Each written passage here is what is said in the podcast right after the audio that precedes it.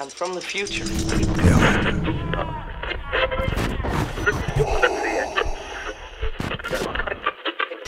Bienvenidos a Geek Capital, la capital del mundo geek. un podcast donde hablaremos de cultura pop y el mundo geek. Esta es una producción de Black Box.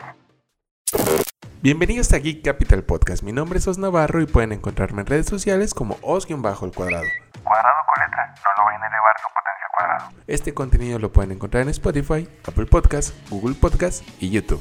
En esta emisión hablaremos del Steam Deck. Todo gamer conoce a Valve, la compañía que nos trajo a Half-Life, Counter-Strike y Left 4 Dead. Pero más importante, Steam, la plataforma número uno para comprar juegos en PC. Pero además de todas estas genialidades, han intentado entrar al mundo del hardware y de los periféricos, con unos productos que pues no salieron del todo bien, Sí, hablo de ti, Steam Controller. pero, ¿qué es el Steam Deck? Para resumirlo, es un PC portátil. Es como una laptop en un cuerpo de un Nintendo Switch. Así de sencillo. En este aparatito podrás jugar todo lo que está en el catálogo de Steam. Se escucha poderoso, ¿cierto? Pero, ¿qué hay adentro?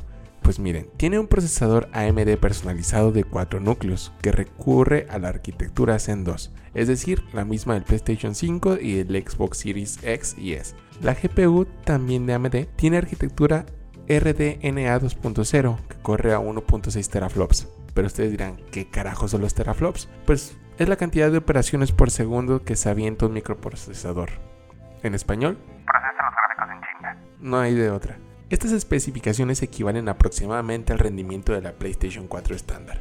No obstante, si tomamos en cuenta que el Stream Deck apunta a la resolución de 1280 x 800 píxeles, es algo así como 720p, Eh, la mitad de Full HD. y corriendo a 60 cuadros, pues sin problema puedes jugar Cyberpunk o Warzone. Está equipado con una pantalla touch y personalización total de controles, pero además de esto puedes conectar un teclado y un mouse vía Bluetooth. Y si no tienes pues una PC gamer o una laptop gamer o, cualquier equipo de sobremesa para jugar, se venderá un dock donde al más puro estilo del Nintendo Switch lo conectas y listo, a jugar en una pantalla o monitor. Así que puedes correr Fortnite, League of Legends o cualquier juego descargado de Steam Verde.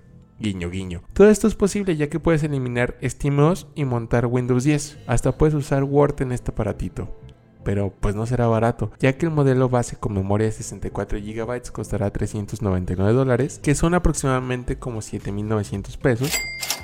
Sigue un modelo con almacenamiento de 256 GB con un chip de memoria NVMe, es como el que utiliza el PlayStation 5 y este estará en 12 mil pesos, pero promete mayor velocidad y menores tiempos de carga. Y por último la versión de 512 GB, igual con memoria NVMe y una pantalla antirreflectante, un estuche edición especial y más cosas para tu perfil de Steam. Esta costará 13 mil pesitos y pues ya se agotaron todas las preventas. Así que no intenten comprarlo. Pero ¿cuándo sale? Aproximadamente en noviembre o diciembre de este año, pero solamente en Estados Unidos y Canadá. El siguiente año saldrá en más regiones, probablemente aquí en México. Pero pues si no quieres esperar, la reventa de la preventa ya está en eBay y cuesta algo así como 25 mil pesos en la versión base. Y todo esto se ve a los acaparadores, ya que pues utilizaron bots y acabaron con todas las preventas. Entonces, ya saben todo lo necesario sobre este nuevo sistema y recuerden, no es una consola, es una computadora portátil. Pero cuéntenme en los comentarios qué les pareció. Por mi parte sería todo, soy Osvaldo Navarro y llegamos a la capital.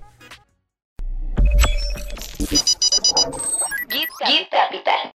Gracias por escucharnos en esta emisión de Geek Capital, el podcast de geeks para geeks.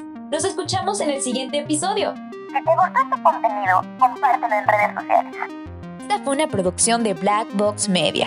Diseño de audio y producción, Osvaldo Navarro. Voces adicionales, Joyce Leaños.